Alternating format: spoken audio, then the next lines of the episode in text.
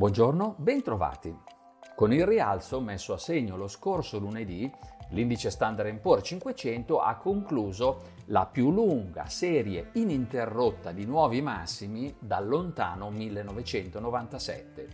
Addentratosi troppo rapidamente in territori inesplorati, ha poi interrotto la sua corsa. Anche l'inflazione negli Stati Uniti ha superato la scorsa settimana limiti che sembravano invalicabili il 6,2% registrato in ottobre non si vedeva da tre decenni. A trascinare al rialzo i prezzi al consumo lo scorso mese hanno contribuito soprattutto i rincari del petrolio e degli affitti. Gli investitori temono ora che ciò possa indurre la Fed ad alzare i tassi di interesse prima del previsto. Mentre la reazione dei listini azionari è stata composta, i titoli di Stato americani hanno subito ribassi soprattutto sulle scadenze più brevi, maggiormente sensibili alle decisioni di politica monetaria. Per quanto riguarda la Cina, si sono registrati in ottobre notevoli rialzi nei costi per le imprese. L'indice dei prezzi alla produzione è cresciuto del 13,5%, come non si vedeva da 26 anni, principalmente a causa dei rincari dell'energia. Registriamo infine un piccolo segnale di distensione tra Stati Uniti e Cina. Sul finire della settimana abbiamo appreso che il presidente Biden e il presidente Xi Jinping hanno programmato a brevissimo termine un incontro virtuale per discutere di commercio, diritti umani e attività militari. In questo contesto i principali listini azionari chiudono la settimana con variazioni modeste, lo Standard Poor's 500 a meno 0,3%, il Nasdaq a meno 0,7%, l'Eurostock 50 a più 0,2%, il FTSE MIB a meno 0,2% e invariato il Nikkei giapponese. Ancora una volta in controtendenza gli indici legati alla Cina, con l'Hang Seng China a più 3,3% grazie all'ipotesi che il governo intenda supportare il settore immobiliare. Il dato di inflazione ha spinto al rialzo i rendimenti dei titoli di Stato americani, da 1,45% a 1,57% sulla scadenza a 10 anni e da 0,40% a 0,52% sulla scadenza a 2 anni. Ciò ha decisamente sostenuto il dollaro che ha proseguito la fase positiva apprezzandosi dell'1% contro euro e raggiungendo i massimi degli ultimi 16 mesi.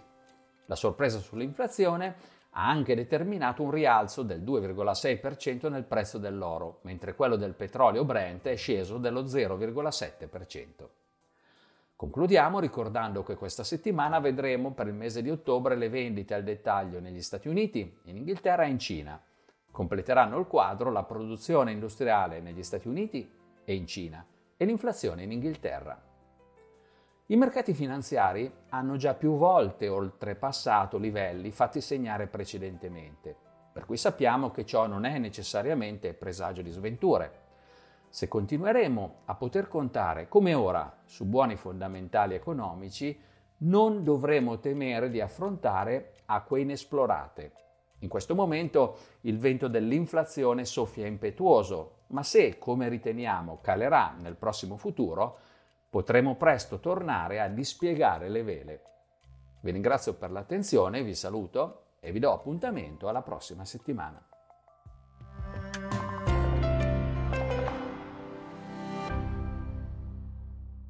Presente registrazione audio ha finalità meramente informative. Le informazioni in essa contenute non rappresentano un'offerta di acquisto o vendita di prodotti finanziari, una raccomandazione di investimento e non sono da intendere come ricerca in materia di investimenti o analisi finanziaria. Le opinioni espresse riflettono il giudizio di Amundi al momento della loro diffusione e sono suscettibili di variazioni in qualunque momento, senza che da ciò derivi un obbligo di comunicazione in capo ad Amundi.